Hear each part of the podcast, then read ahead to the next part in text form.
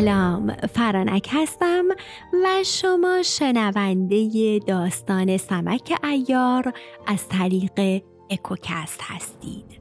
بریم قسمت بیستم سمک ایار رو با هم بشنویم.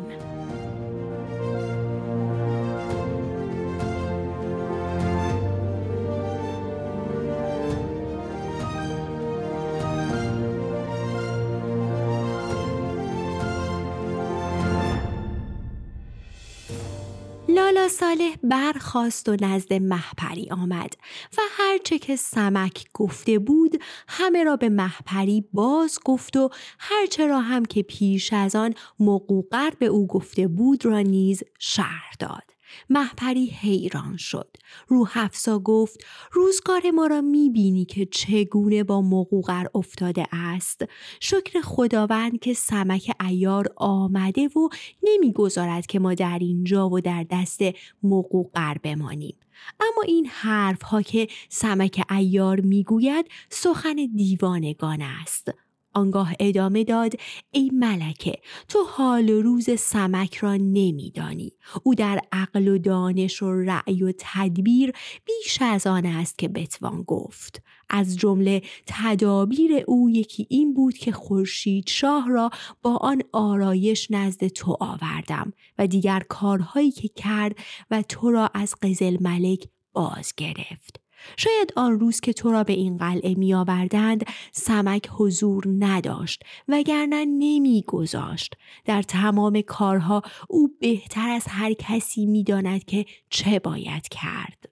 همان کن که او می‌گوید چرا که او برای همین به این قلعه آمده که تمام سپاهیان روی زمین نمی توانند این قلعه را تسخیر کنند محپری گفت ای لالا نزد مقوغر برو و آنچه سمک ایار به تو گفت را به او بگو. من اصلا نمی‌دانم که عاقبت کار چگونه خواهد بود. خودت میدانی و سمک. لالا تعظیم کرد و گفت ای ملکه من می‌دانم که چگونه باید سخن بگویم. هرچه او گفته من بهتر از او می‌گویم اما تدبیر کار را نمی‌دانم. آنگاه به راه افتاد و نزد مقوقر آمد و تعظیم کرد و سنایش کرد و گفت ای پهلوان مقداری شکر و نبات حاضر کن که ملکه می‌خواهد مقوقر گفت ای لالا چه شده؟ تو را خندان می‌بینم لالا تعظیم کرد و گفت ای پهلوان در کار تو حیران مانده ام. ملکه ابتدا از تو گله می کند و آنگاه سلام می رساند و می گوید که هرگز مردی بیوفاتر از تو ندیده ام. چند وقت است که من به این قلعه آمده ام اما تو یک روز هم یادی از من نکردی و پیش من نیامدی. عشق تو بر جانم آتش می‌زند در کودکی مهرت بر دل من افتاد و اگر به خاطر وسال تو نبود به این قلعه نمی آمدم. مرادم از آمدن به اینجا دیدار تو بود و حیله بسیار به کار بستم تا خودم را به این قلعه رساندم اما عشقی از طرف تو نمی بینم. مقوقر گفت ای لالا مگر آنچه که با تو گفتم به او نگفتی لالا گفت ای پهلوان من جرأت آن را نداشتم که از حرف تو با او سخن بگویم یا چیزی بر زبان بیاورم. اما دیشب نشسته بودم و محپری پایش را در کنار من گذاشته بود و من پایش را میمالیدم. روح افزای مطرب آواز می‌خواند. ناگهان محپری آه سردی کشید. گفتم ای ملکه تو را چه می شود که چنین آه سردی می کشی؟ گفت ای لالا از این بدتر چیست که مقوقر با من می کند من به خاطر او خانمان و قصر پادشاهی و ناز و نعمت را ترک کردم و خودم را به بالای این کوه انداختم تا به وسال او برسم و کام من براید حال مقوقر از من یادی نمی کند وقتی دختر شاه این سخن را گفت من فرصت را غنیمت دانستم و گفتم ای ملکه این گناه مقوقر نیست و گناه از من بنده بود که او رازش را به من گفت. ولی من به تو نگفتم. پس هرچه که گفته بودی به صورتی زیبا نزدش باز گفتم. او شاد شد و شادمانی بسیار کرد و به من گفت چرا زودتر به من نگفتی؟ آنگاه ادامه داد که ای لالا شنیدم که آتشک و سمک به قلعه آمده اند. تو باید صبح زود نزد مقوغر بروی و سلام من را به او برسانی و بگویی که سمک مادر تو را کشته است و قصد دارد که مرا از تو جدا کند. باید که هر دو را چنان هلاک کنی که هیچ کس از آن با خبر نشود. و بعد از این هیچ کس را به قلعه راه مده. حتی اگر پدرم فقفور شاه باشد. تا بعد از این من و تو روزگارمان را با هم سر کنیم.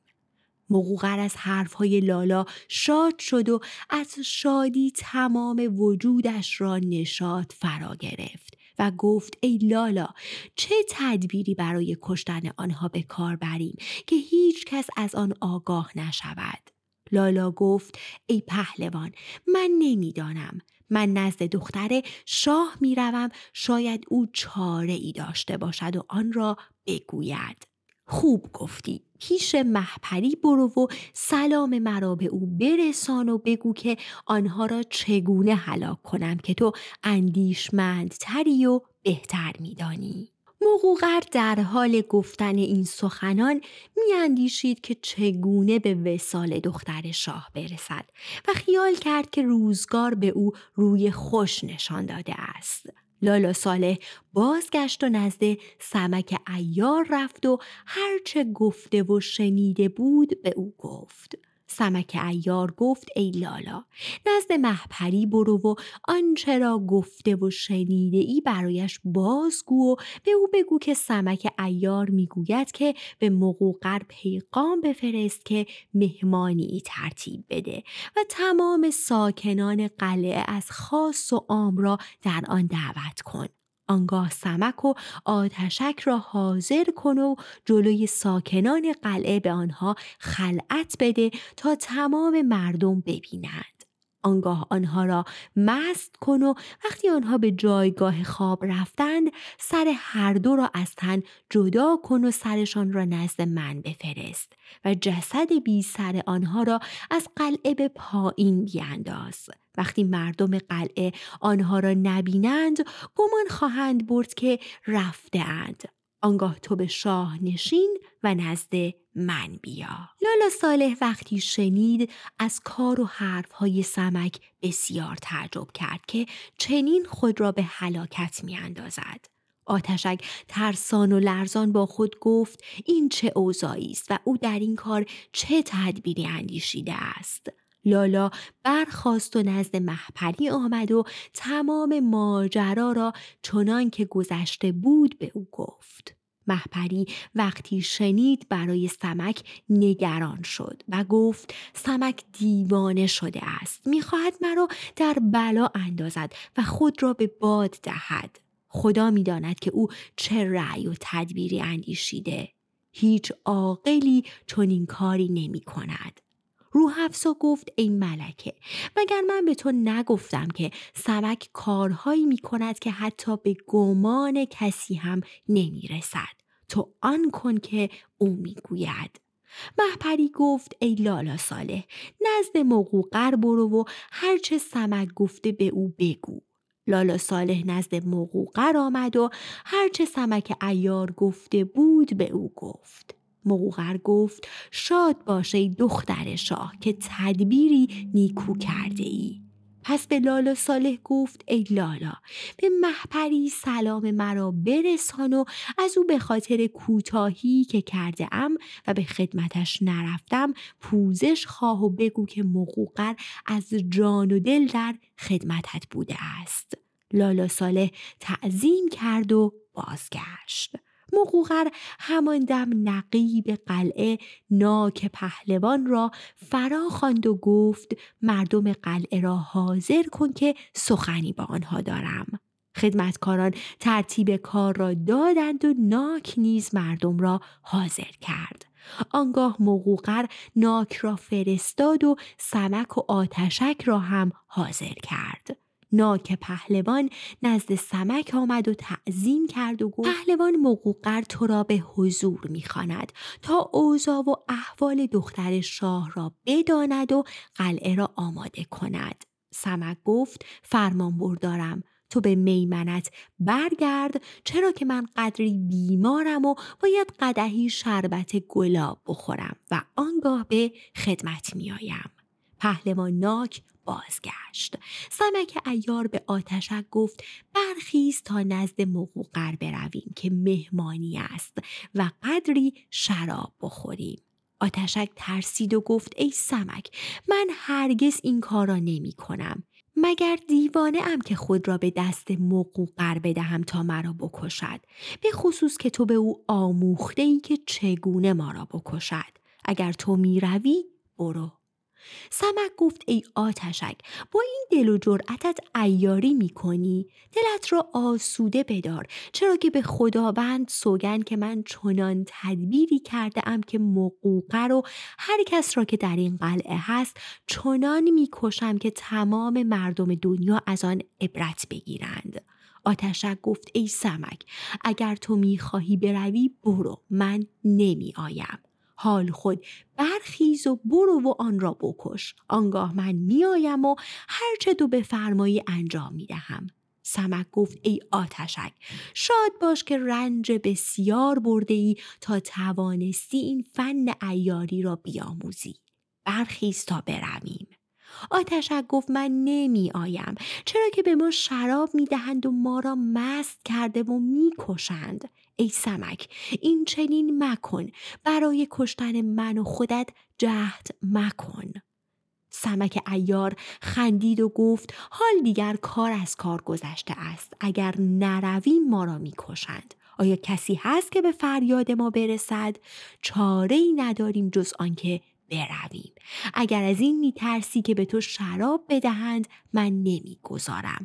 هرچه شراب سهم تو باشد من می‌خورم و مست نمی‌شوم. چرا که من هزار بار با ایاران شرط بستم و همه را مست کردم و خودم مست نشدم.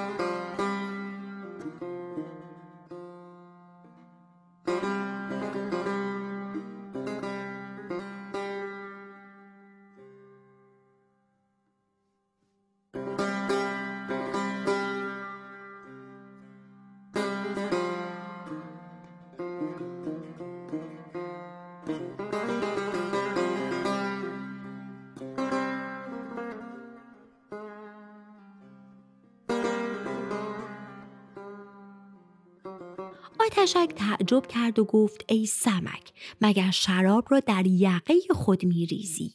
سمک ایار گفت ای آتشک من شیرخاره بودم که سهلان ابن فیروز ابن رامین شراب می‌خورد و پدر من شراب دارش بود. یک روز پیش پدرم بودم. پدرم شراب از حوز بر می داشت و در کوزه می ریخت بین پدر و مادرم کدورتی پدید آمده بود. پدرم مادرم را زد. من که کنار مادرم بودم در حوز افتادم. وقتی پدر و مادرم مرا از حوز بیرون آوردند مقدار زیادی شراب در شکم من ریخته شده بود. مرا سرازیر آویزان کردند تا شراب از شکم من بیرون آمد. بیمار شدم. حکیمان گفتند اگر می‌خواهید او بهتر شود باید تا وقتی که به بلوغ می‌رسد هرچه که به خوردش می‌دهید در آن شراب باشد. پس مادرم هر چرا که می‌خواست به خورد من بدهد در آن شراب میریخت. تا اینکه هفت سالم شد و پدرم از دنیا رفت. مادرم به تیمار من می پرداخت تا اینکه بعد از دو سال او نیز مرد کسی نبود که به تیمار من برخیزد و من هر چرا که میافتم میخوردم. پس خودم را به خدمت شغال پیل سور درآوردم. شغال مرا به فرزندی قبول کرد چرا که بسیار زبر و زرنگ بودم. بعد از آن مرضی در من پدید آمد و هر چند وقت یک بار شکمم چنان به درد میآید که تا یک هفته قرار از من می‌برد. و فریاد برمیآورم تا اینکه خداوند آن را بر من آسان می کند. همه اینها را به خاطر آن گفتم که بدانی من می توانم بسیار شراب بخورم و مست نشوم چرا که شراب غذای من شده است. آنگاه سمک دستش را در میان کمربندش کرد و مقدار 20 درم داروی بیهوشی بیرون آورد که اگر یک درم سنگ آن را در شراب میانداختی و آن را به صد مرد میخوراندی همه را بیهوش بر زمین میافکند. پنج درم از آن دارو را به آتشک داد و گفت اگر می توانی وقتی که من اشاره کردم این دارو را در شراب بریز و دقت کن که اول از همه در شرابی بریزی که می‌خواهی به دست مقوقر بدهی تا من کار دیگران را بسازم. آتشک گفت ای پهلوان می‌خواهی مرا ساقی کنی کار من نیست خودت بکن. اگر می‌خواهی خودت ساقی باش و مرا در محلکه میانداز. سمک گفت ای آتشک تو هیچ کاری بلد نیستی. آتشک گفت این کار من نیست بیش از این مگو. هرچه باید کرد خودت بکن. سمک برخواست و دشنه اش را برداشت و آن را در کمربند خود چنان جا داد که هیچ معلوم نبود. وقتی به سرای مقوقر آمدند سلام کردند. مقوقر جلوی پای آنها برخاست و هر که حاضر بود نیز به دنبال مقوقر برخاست. مقوقر امر کرد تا آنها را در صدر مجلس نشاندند و نیز امر کرد تا دو دست خلعت آوردند و پیش از آنکه غذا بخورند آنها را به سمک و آتشک دادند. خلعتها بسیار زیبا و پسندیده بود. سمک گفت اینها همه در خور خورشید شاه است. پس گفت ای آتشک من این خلعت را به خورشید شاه می دهم که سزاوار اوست. آتشک گفت من نیز آن را به فرخ روز می دهم که هر دوی آنها محتاجند در همین وقت شربت گلاب آوردند و خوردند و بعد از آن سفره گستردند و غذا خوردند و سپس مجلس بزم آراستند. مقوقر گفت ای پهلوان سمک آیا آزوقه ها را دیدی؟ من فرمانی نوشتم که آن ده هزار خروار قله ای را که ارقون فرموده بود به بالای قلعه بیاورند. سمک تعظیم کرد و گفت ما نیز منتظر فرمان پهلوان بودیم فردا خواهیم رفت مقوقر گفت چنین می کنیم امروز را شراب می نوشیم و فردا به آن کار می پردازیم این را گفتند و مشغول نوشیدن شراب شدند. هر کس از طرف خود جام شرابی به سمک می‌داد و سمک می‌خورد و هر کس که می‌خواست به آتشک شراب بدهد سمک می‌گفت آتشک طاقت شراب ندارد به من بدهید. سمک همه را از خود راضی می کرد تا اینکه همه از باد گساری سرخوش شدند ولی هنوز شراب در سمک اثر نکرده بود مقوقر با خود گفت این همه شرابی را که این مرد می‌خورد کجا می رود؟ همان موقع سمک برخواست و قده شراب را به دست گرفت و نزد مقوقر آمد و تعظیم کرد. ترنجی طلایی پیش مقوقر گذاشت سمکان را برداشت و بر آن بوسه داد و دوباره آن را پیش مقوقر گذاشت و گفت هنوز که جام شرابت را داری؟ مقوقر با خود گفت این چه رنجی است. اگر او ده من یا بیست من شراب بخورد و بخواهد همان مقدار هم به من بدهد من کی طاقت آن را دارم؟ اما شاید بتوان خورد. همان دم جامش را سر کشید و به دست آتشک داد تا در آن شراب بریزد. سمک به آتشک اشاره کرد که داروی بیهوشی را در آن بریزد. مقوقر از کار سمک شگفت زده شده بود که چگونه او شرابها را با یک نفس می‌خورد. آتشک قده شراب را که مقداری داروی بیهوشی در آن ریخته بود به دست سمک داد. سمک ایار قده شراب را از دست آتشک گرفت و به مقداری که آتشک در آن داروی بیهوشی ریخته بود قناعت نکرد. پس مقداری دیگر از پشت گوش خود بیرون آورد و چنین وانمود کرد که پشت گوشش را میخواراند. دارو را در میان انگشتانش گرفت و آن را در قده ریخت. سمک نزد مقوقر ایستاد و شروع به دعا و ستایش او کرد و گفت ای پهلوان مردمداری و مهمان دوستی و نیک سیرتی بسیاری به ما نشان دادی. من می شنیدم که همه از نام نیک تو می گویند و همیشه می خواستم به خدمت تو بیایم. اما هیچ وقت توفیق همنشینی و خدمت دست نداد تا اکنون. وقتی توفیق خدمت دست داد و این کار پیش آمد من خواهش کردم برای آنکه به خدمت تو بیایم و تو را ببینم.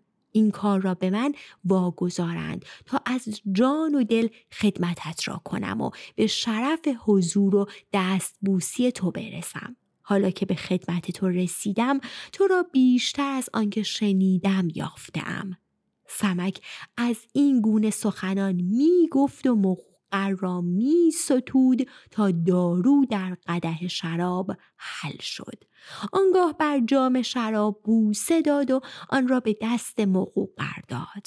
مقوقر گفت ای سمک چگونه می توانم در یک نفس آن را بخورم که من به ده نفس هم نمی توانم؟ سمک ایار تعظیم کرد و گفت ای پهلوان این جام شراب مال خودت است. اگر می‌خواهی در یک نفس اگر می‌خواهی در ده نفس بنوش. مقوقر با خود گفت این برای من ننگ است. سعی می کنم در یک نفس یا دو نفس آن را بنوشم.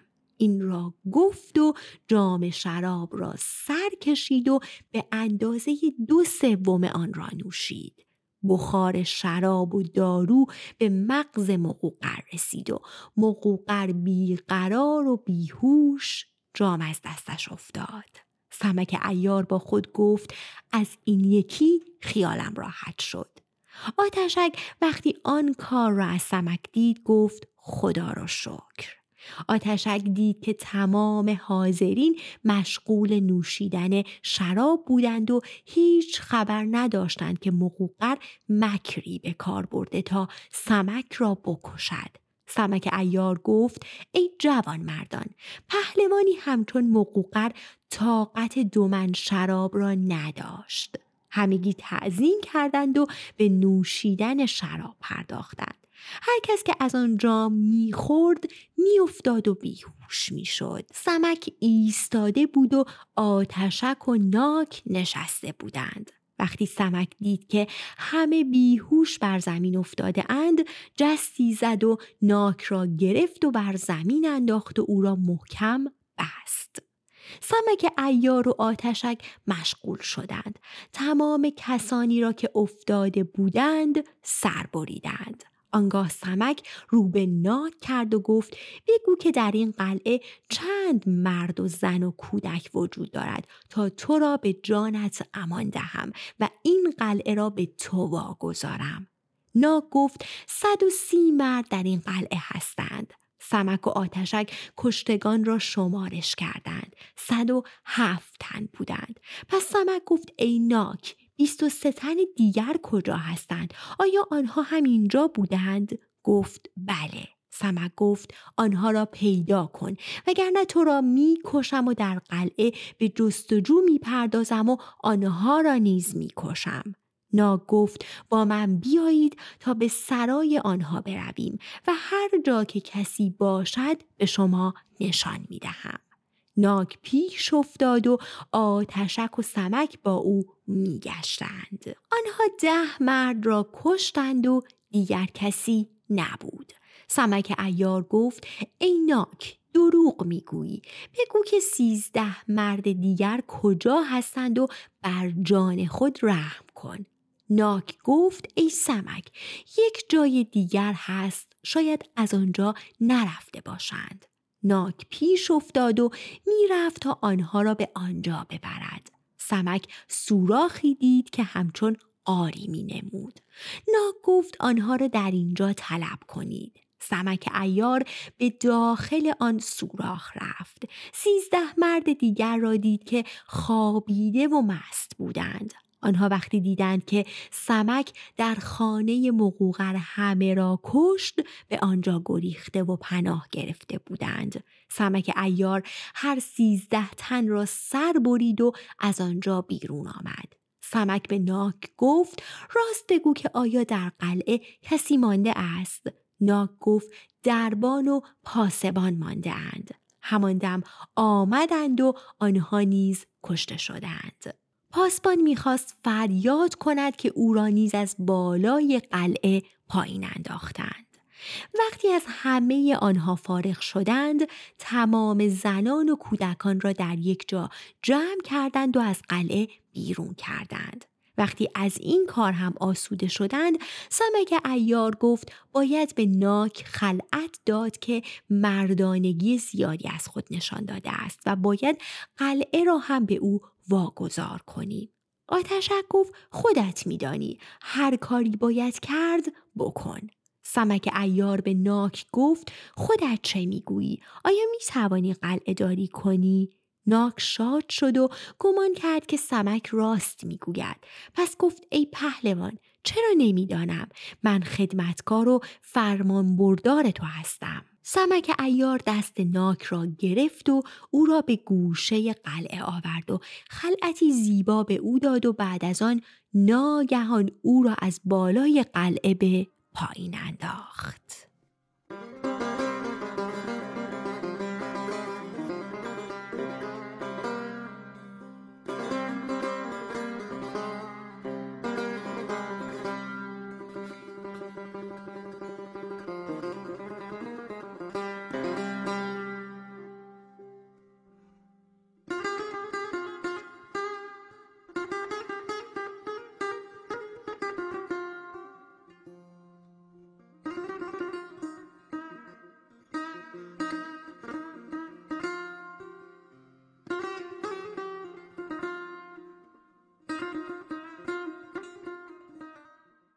وقتی از تمام این کارها آسوده شدند به سوی شاهنشین قلعه رفتند. سمک نزد محپری رفت و تعظیم کرد. محپری برخواست و به پیشواز سمک آمد و گفت شاد باشی ای مرد مردان ای ایار دوران ای چالاکترین مردان جهان مردی و جوان مردی تو بر همه آشکار است سمک گفت با بخت خورشید شاه و به سعادت تو این کارها بر وفق مراد پیش رفت. آنگاه رو به لالا صالح کرد و گفت اکنون تو کوتوال قلعه شاهک باش که این قلعه را به تو ارزانی می کنم. بیدار و هوشیار باش و بدان که اگرچه این قلعه محکم و استوار است. اما تا مرا یا نشان مرا در دست کسی ندیدی در قلعه را باز مکن. من باید بروم که از بابت خورشید شاه نگرانم و به جز آن از هیچ چیز ترسی ندارم آنگاه محپری روح افزا ارقوان سنوبر و لالا صالح را در قلعه گذاشت و دو خلعت مرحمتی مقوقر را برداشت و به همراه آتشک بر اسبها سوار شدند و از قلعه بیرون آمده به راه افتادند لالا صالح نیز در قلعه را بست و به همراه چهار زن و یک خادم در آنجا مقیم شد. از این طرف سمک ایار به همراه آتشک به لشکرگاه آمدند. شب شده بود. سمک ایار به محض رسیدن به بارگاه آمد. دید که خورشید شاه و دیگر پهلوانان به نوشیدن شراب مشغولند چرا که مدتی بود شراب نخورده بودند. وقتی سمک داخل بارگاه شد نزد خورشید شاه آمد و تعظیم کرد. شاه وقتی سمک را دید از جا بلند شد و دیگران نیز به دنبالش به پا خواستند. شاهزاده سمک را در آغوش گرفت و بسیار شاد شد و او را ستود. سمک گفت ای شاهزاده قرار بر این بود که شراب نخورید. خورشید شاه گفت فقط امروز خوردیم. پس ادامه داد ای پهلوان سمک چه کردی؟ سمک گفت ای شاه به اقبال تو به قلعه شاهک رفتم و مقوقر کوتوال قلعه را با هرچه مرد در آنجا بود کشتم و زنان و فرزندان آنها را از قلعه بیرون کردم و کوتوالی قلعه را به لالا صالح واگذار کردم. بعد ماجرا را از اول تا به آخر هرچه گذشته بود همه را به خورشید شاه گفت و بعد از آن دو خلعت را که با خود آورده بودند نزد خورشید شاه گذاشت. مدتی شراب خوردند و از هر دری گفتگو کردند تا اینکه تمام پهلوانان برای استراحت پراکنده شدند. شاه، فرخروز، سمک و آتشک در همان بارگاه خوابیدند و شقال در خیمه دیگر نزد ایاران رفت. وقتی روز شد خورشید شاه بر تخت نشست و آن خلعت را پوشید. پهلوانان به خدمت آمدند و عمرای حکومتی نیز حاضر شدند و مشغول نوشیدن شراب شدند. سمک حکایت خود را برایشان تعریف کرد. اینکه می‌خواست آتشک را به مهمانی مقوقر بفرستد و او می‌گفت که کار من نیست. همه را برایشان گفت و تمام پهلوانان میخندیدند. ناگهان چنان فریاد و قوقایی در میان لشکرگاه افتاد که گویی یک باره بر صد هزار تبل جنگی کوبیدند. خورشید شاه گفت چه شده است گفتند ای شاه برای دشمن کمک رسیده است خورشید شاه گفت پس هدفشان از جنگ نکردن آن بود که به آنها کمک برسد ما از این نمی ترسیم. بگذار هر وقت آنها می‌خواهند جنگ کنند. آنگاه من می‌دانم که با آنها چه باید کرد. ناگهان مردی داخل شد. این مرد از خدمتکارانی بود که خورشید شاه او را با خود از حلب آورده بود و نامش سوره حلبی بود.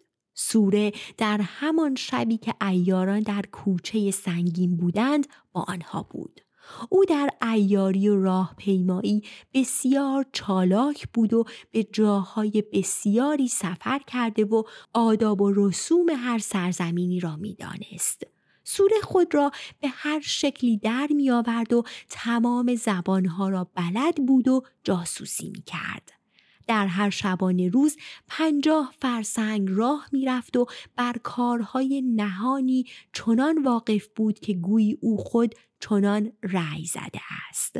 از وقتی که این جنگ پیش آمده بود سوره همیشه در لشکرگاه قزل ملک بود. پس آن وقت که لشکر ماچین رسیدند سوره در آنجا بود و بر اوزا واقف شده بود. خورشید شاه بر تخت نشسته بود که سوره داخل شد. تعظیم کرد و بر زمین افتاد و گفت ای شاهزاده سیلم برادر قطران گیل سوار با بیست هزار سوار به کمک قزل ملک آمده اند. آنگاه سرش را نزدیک گوش خورشید شاه آورده بود و گفت دو مرد نیز با این سپاه آمده اند. یکی نامش کانون است و همانطور که شغال در چین سپه سالار است او نیز در ماچین سپه سالار است و دیگری به نام کافور که شاگرد اوست آنها نزد ارمنشاه قول داده اند که سر شغال پیل‌زور و سمک عیار را برای ارمنشاه ببرند و ادعا کرده اند که شاهزاده همچون تو را هم زنده ببرند و برای این کار پنهانی آمده اند و هیچ کس راز آنها را نمی‌داند. من بر اوضاع اطلاع یافتم و آمدم به تو بگویم. خورشید شاه سرش را پایین انداخت و مدتی به این حال ماند. بعد سرش را بلند کرد تا اینکه شب شد و پهلوانان هر کدام به جایگاه خود رفتند. فقط خورشید شاه به همراه فرخ روز سمک و آتشک که کنار تخت او ایستاده بودند ماندند. سمک تعظیم کرد و گفت ای شاه اگر آنچه که سوره حلبی در گوش تو گفت راز نبود به این بنده هم بگو. خورشید شاه گفت ای سمک ما از تو هیچ رازی را پنهان نمی کنیم. تو از ما هستی و ما نیز از توییم. سمک تعظیم کرد شاه گفت ای برادر سوره گفت که دو مرد آمده اند که یکی سپه سالار ماچین و نامش کانون است و دیگری شاگردش کافور آنها نزد ارمنشاه قول دادند و ادعا کردند که مرا زنده و سر تو و شغال پیلزو را هم برای ارمنشاه ببرند و برای انجام این کار به صورت پنهانی آمده اند.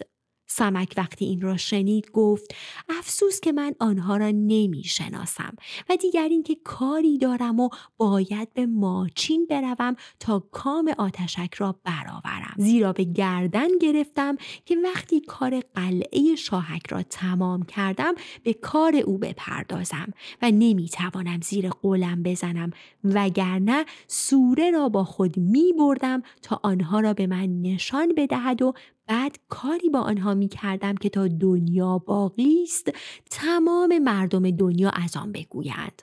اما به خاطر این سخنی که گفته اند اگر من ارمنشاه را نزد تخت فرمان روایی تو نیاورم مرد نیستم. تو نیز بیدار و هوشیار باش. از خود مراقبت کن و احساس امنیت نکن. چرا که اگر آنها چیزی در کیسه نداشتند این ادعا را نمی کردند و نمی آمدند سمک به آتشک گفت ای برادر برو و استاد من شغال را فراخوان و به او بگو که شاه حرفی با تو دارد. آتشک رفت و شغال را حاضر کرد.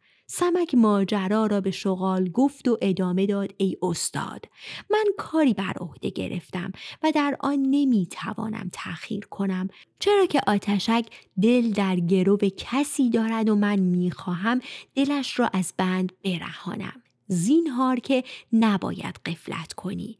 چرا که گرچه خورشید شاه با عقل و دانش است اما کودک و در میان این لشکر غریب است. و اگرچه همه در خدمت او هستند اما نمی‌توان احساس امنیت کرد. تو کاردانی کن و هر کاری که از او می‌بینی و خوب نیست مگذار که انجام دهد. اگرچه خشمین شود و اگر با تو به گستاخی حرف زد به رویش میاور و بگذار که هرچه می‌خواهد بگوید که او پادشاه هست و کودک. گرچه هرچه خدا بخواهد همان می شود و از دست من و هزار تن چون تو کاری بر نمی آید اما نباید جانب احتیاط را از دست داد. من همین الان می‌خواهم به ماچین بروم تا کام آتشک را برآورم. سمک این را گفت و شاهزاده خورشید شاه فرخروز و شقال پیلزو را در آغوش گرفت و با آنها ودا کرد. آنگاه دست آتشک را گرفت و از بارگاه بیرون آمدند و به راه افتادند.